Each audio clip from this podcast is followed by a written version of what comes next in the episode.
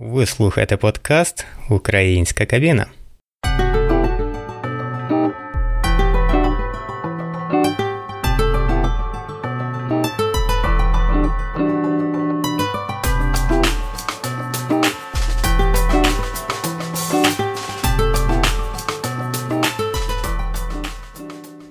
Ну що, привіт, друзі! З вами знову Дмитро Кушнір. Так склалося, що минулого року приблизно на День перекладача наш подкаст пішов на sabbatical, як то кажуть, а цього року він приблизно в той самий час на День перекладача повертається. Так що вітаю вас зі святом. Дякую, що підтримуєте наш проєкт, запитуєте, як там все розвивається. Безумовно, розвивається. За цей рік хоч нічого не виходило, але кілька цікавих інтерв'ю записалося. Так що будуть і нові записи, і консерви, але дуже і дуже смачні. Речі, користуючись нагодою, дякую за допомогу із купівлею електронного перекладача. Він вже тут і теж, сподіваюся, у одному із наступних епізодів з'явиться. Ну а сьогодні у нас цікавий, цікавий незвичний епізод.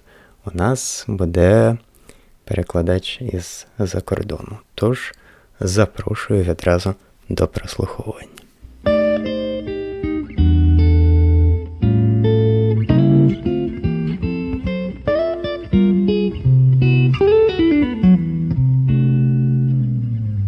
Окей, сьогодні у нас незвичний подкаст.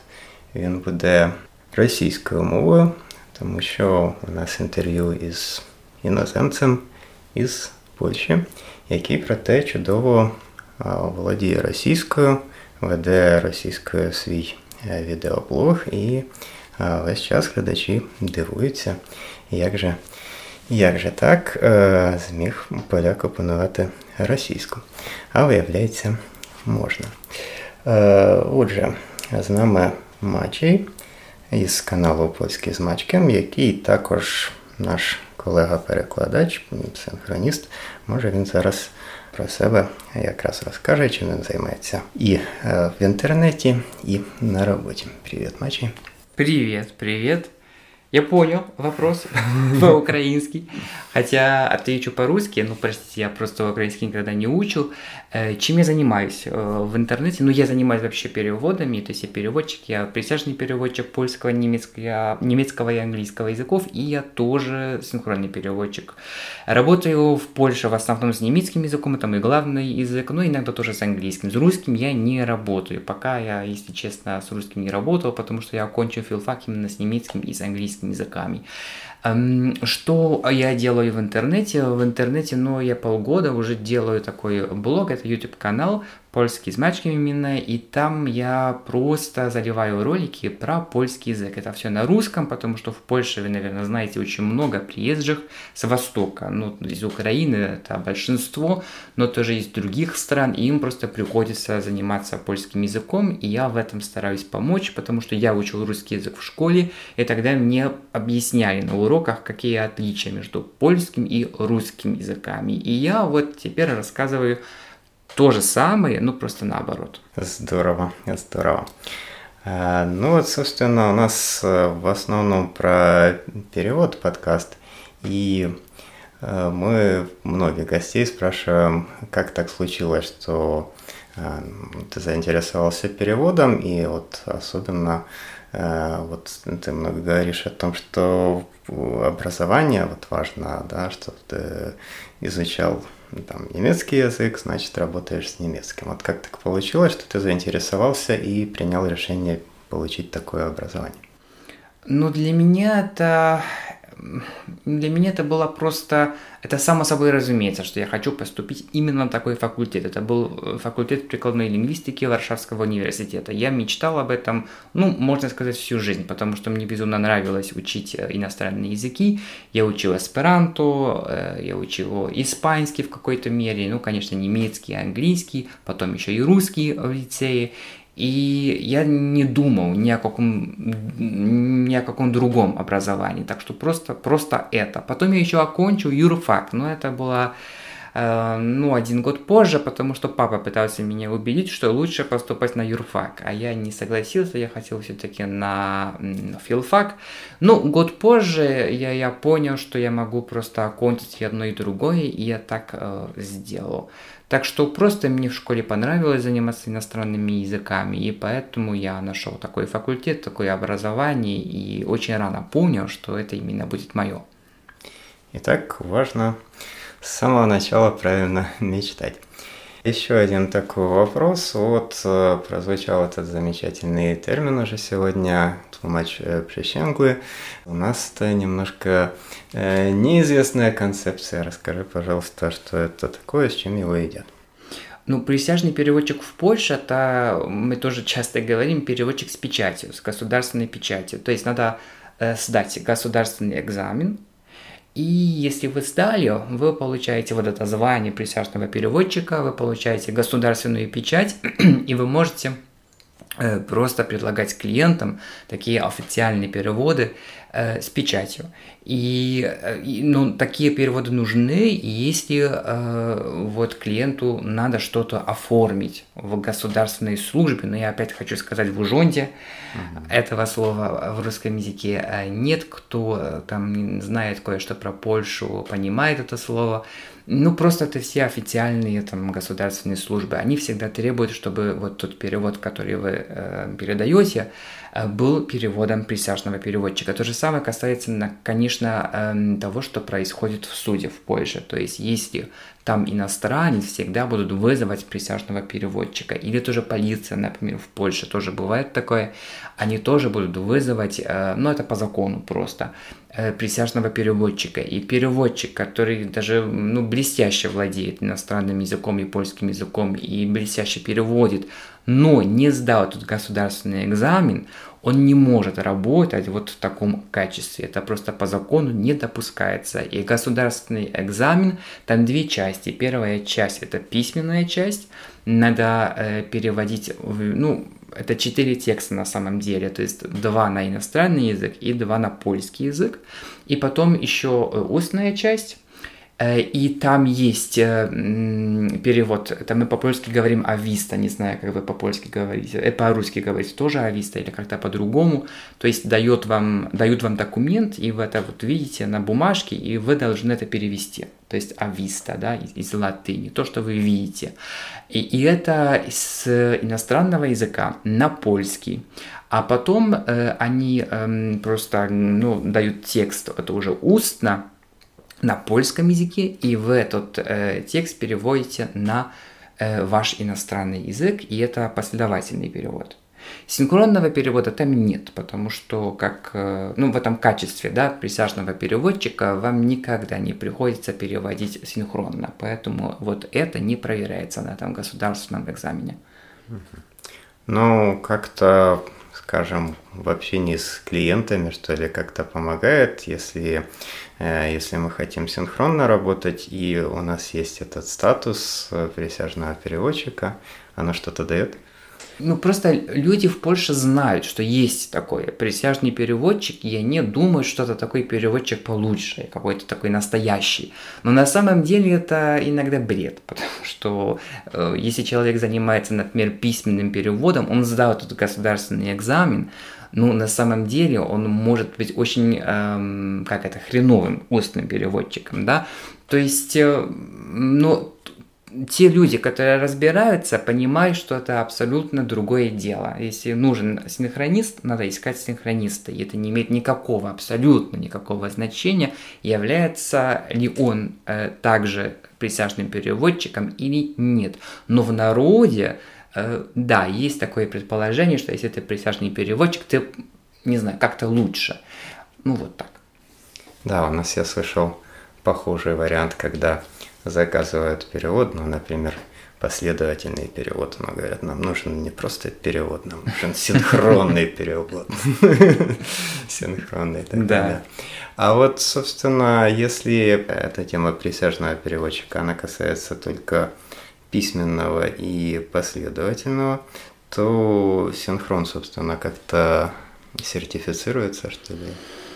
Нет, нет, такого нет. Но у вас может быть просто образование, потому что в Польше есть вузы, которые этому обучают. Эм, ну, это во-первых. Э, можно тоже быть членом, э, ой, я забыл, как это по-русски, такого общества переводчиков, да? Международного. Ну, международного тоже есть, конечно, и есть тоже в Польше несколько. То есть, э, ну, это тоже какое-то подтверждение, потому что коллеги вас э, принимают в это общество, значит, они вас знают, и они вас считают, ну, качественным переводчиком. Вот такая возможность еще есть. Еще можно получить эм, э, аккредитацию Евросоюза. Я тоже вот сдал экзамен там в Брюсселе и получил такую аккредитацию.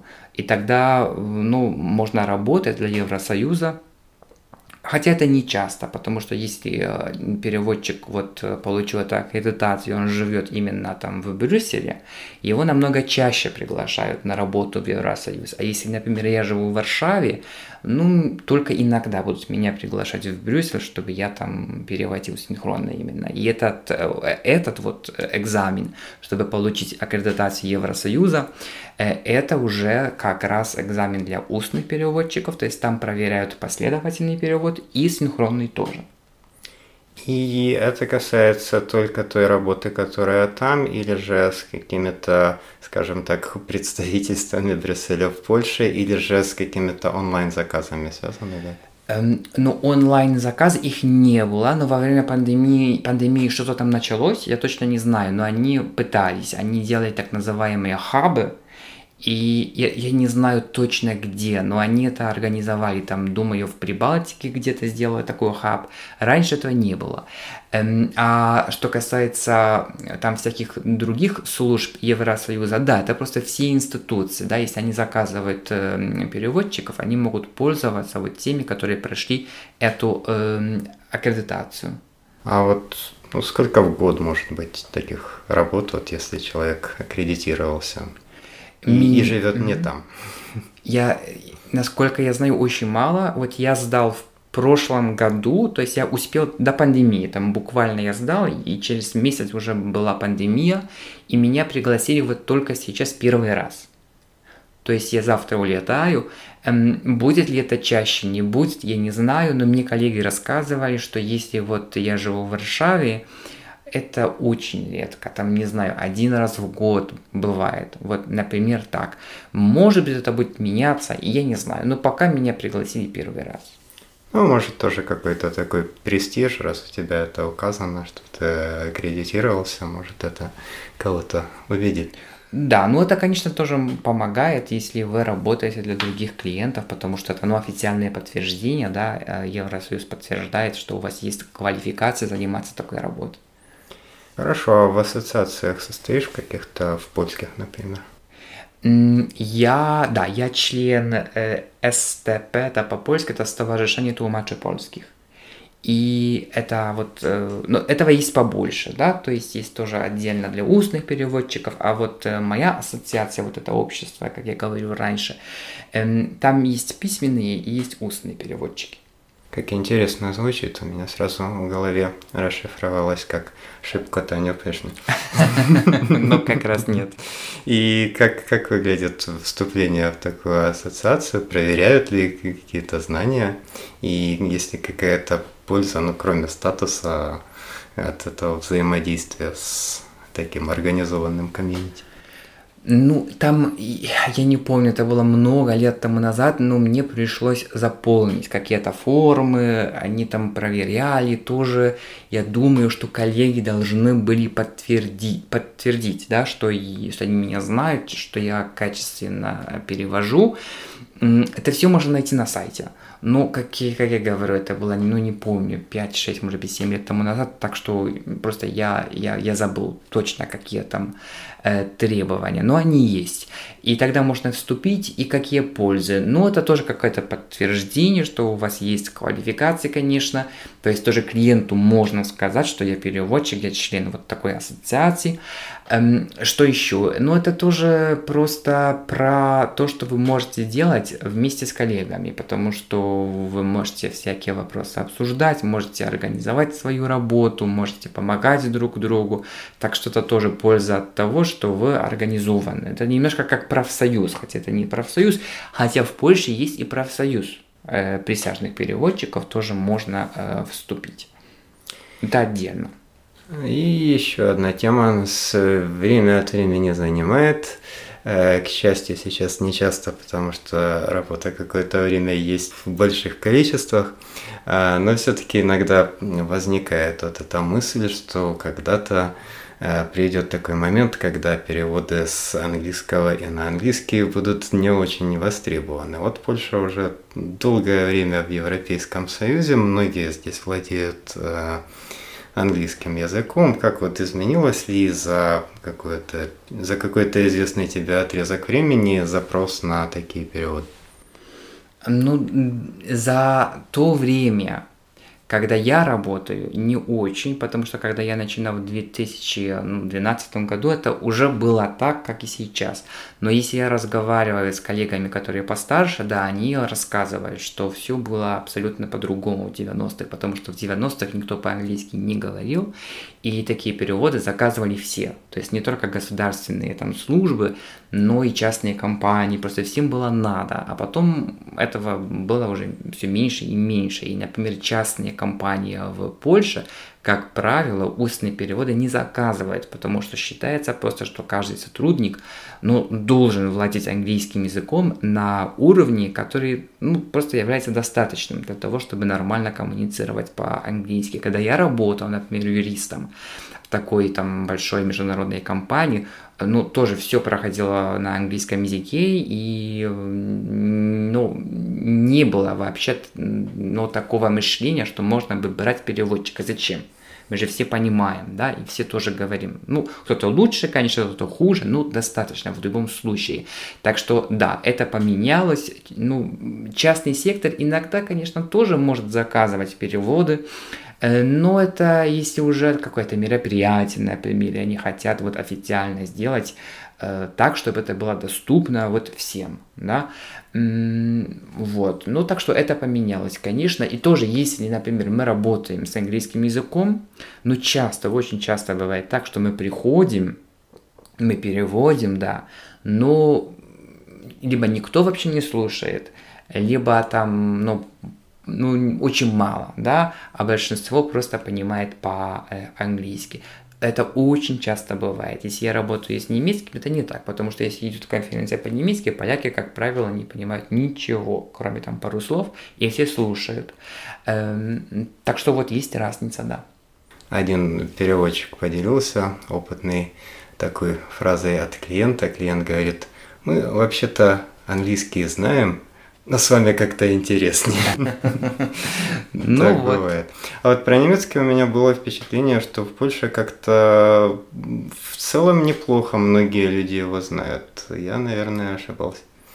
Нет, ну это, это, конечно, близкий сосед. У нас очень много торговли э, с Германией, и ну, Германия тоже безумно много у нас покупает. То есть они у нас покупают уже больше, чем э, в США, например, да, то есть их немецкий импорт по-русски, да, э, вот из США меньше, чем немецкий импорт из Польши.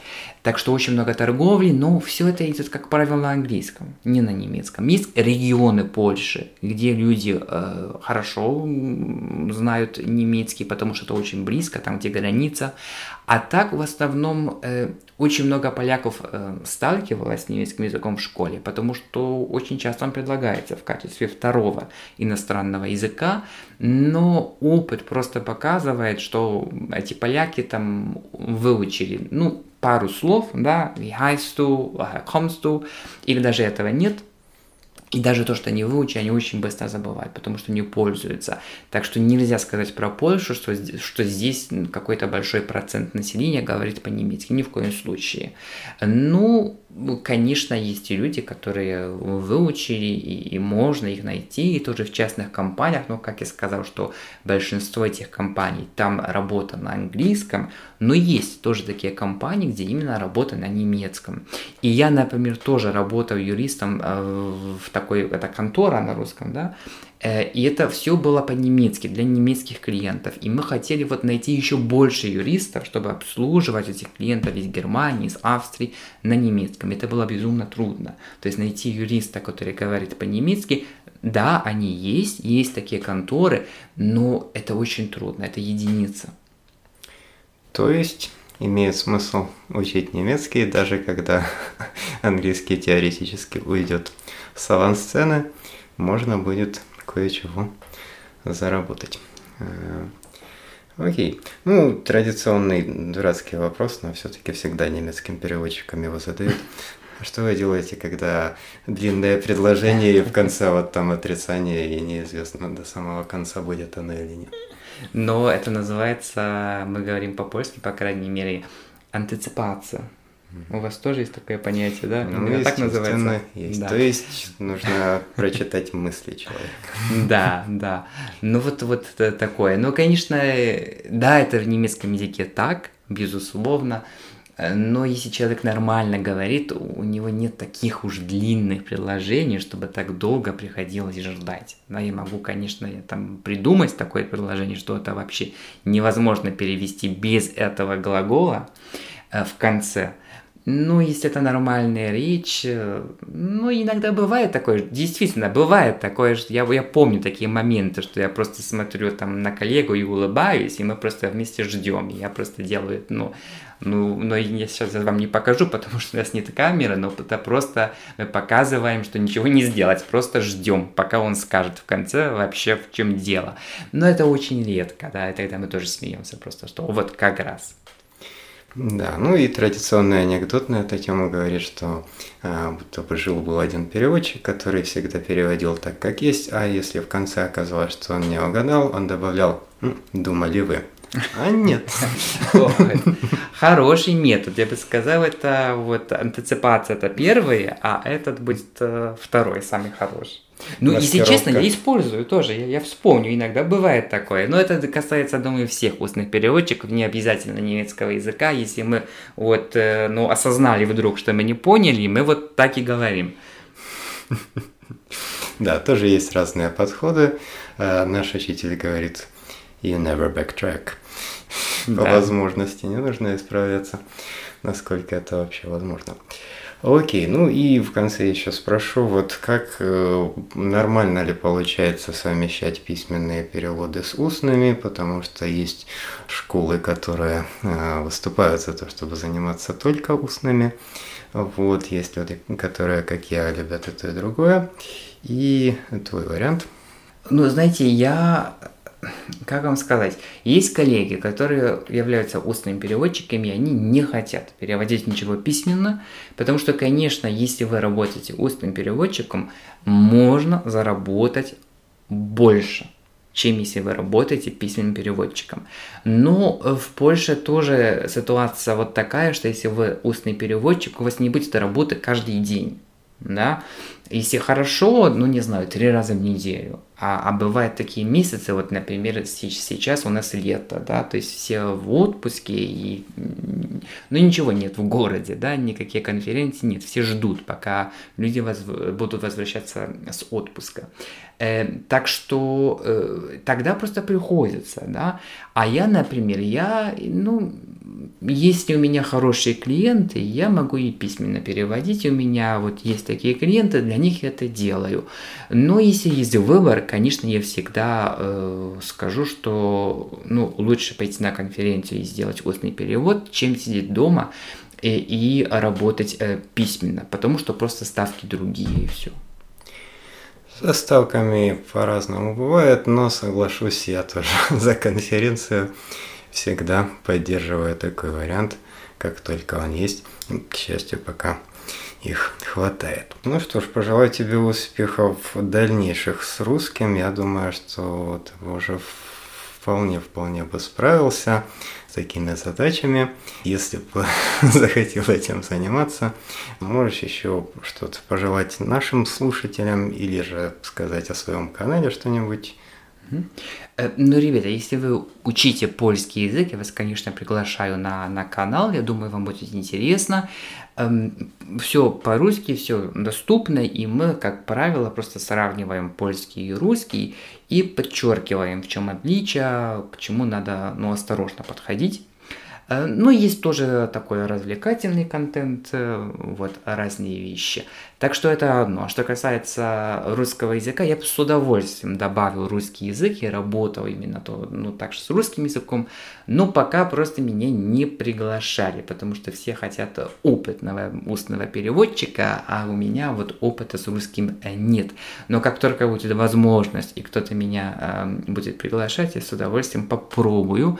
Э, и я один раз даже, когда я был в университете, пошел на занятия по синхронному переводу с русского языка, и я хотел просто попробовать. Это было тоже безумно интересно, потому что ошибки совсем другие. Просто эм, ну, русский настолько похож на польский, что я, например, переводил на польский, я помню, я путал окончания в польском языке. Просто я так, ну, чего это, если я перевожу с немецкого, я не путаю, конечно. А если с русского переводить, ну да, вы будете путать, потому что особенно там дополнительный падеж э, в русском языке, как правило, там просто окончание «а». А в польском языке там тоже бывает окончание «а» довольно часто, но бывает довольно часто также окончание «у». И поляки и просто так путают, и иногда не знают, как правильно. А если вот ты слышишь это по-русски с окончанием «а», и ты должен перевести на польский, но и у меня был как это ступор, да, я просто, вот, блин, там А или О, я, я просто честно не знаю, надо бы просто переключиться, отдохнуть немножко, сказать это слово по-польски там пять раз, и тогда, наверное, я бы понял, да, вот так. А, но это было безумно трудно, так что это тоже интересно, я с большим удовольствием поработал бы также с э, русским языком. От себя подтверждаю, канал интересный, даже если довольно базовая тема берется грамматическая, оказывается, что в ней можно найти какую-то глубину и даже для себя всегда что-то новое открываю, так что заходите на канал Польские Змачки. Интересная вещь, добавлю ссылку в описании. Спасибо. Спасибо.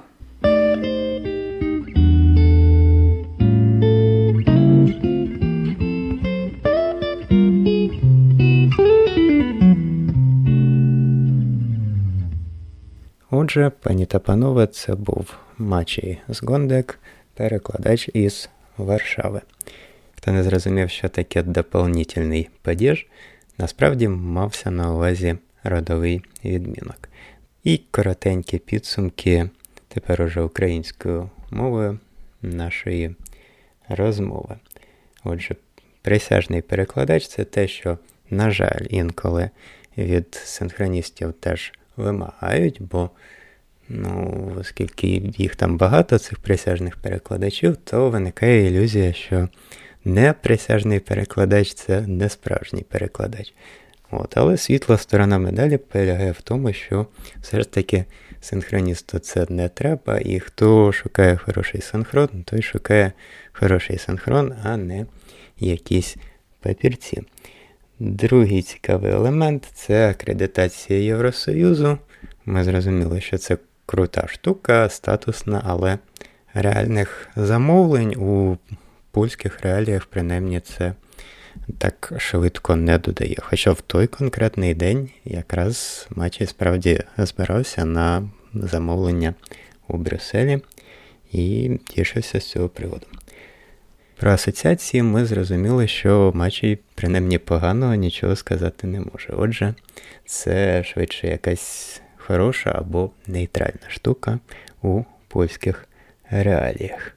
І ще був кумедний такий момент, як Мачій дуже впевнено каже, що на письмових перекладах гроші заробляються завжди менші, ніж на усних. Насправді це не зовсім так, і так я його, користуючись нагодою, запросив на нашу конференцію Ютік.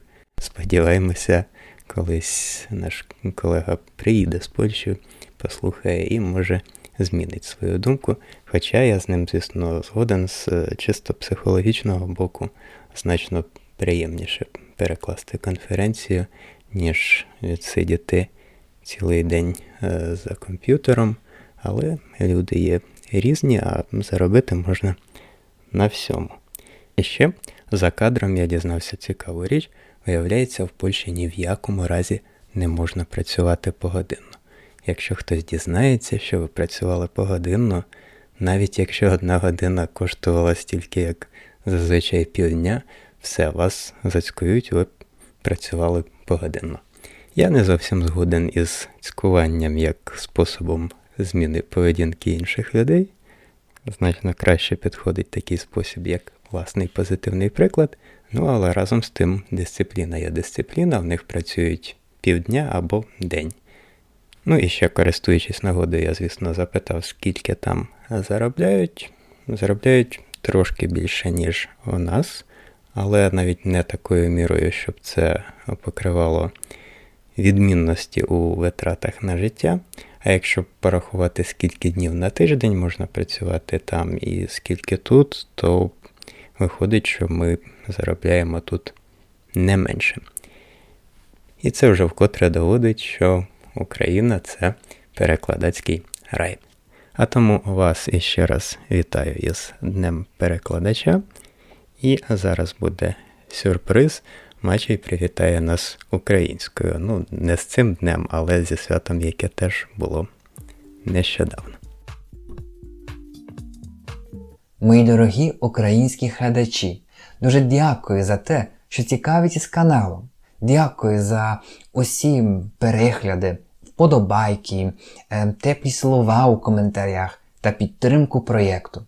У цьому відео я хотів би привітати вас з великим святом, яке ви сьогодні відзначаєте 30-річчям Незалежності України. Бажаю вам перш за все миру, спокою та стабільності на усій території вашої країни. Я багато разів там бував, і в мене залишилося чимало яскравих та приємних вражень. Нехай обидві наші країни процвітають та співпрацюють в усіх сферах життя на благо наших народів та усієї Європи. Отакий у нас талановитий матчі. А епізод на цьому добігає кінця. Дякую за те, що були з нами. Будь ласка, підтримуйте нас матеріально і добрим словом. Запрошуйте своїх друзів до прослуховування нашого подкасту. Підписуйтеся на нас у Фейсбуці і в Телеграмі. Почуємося!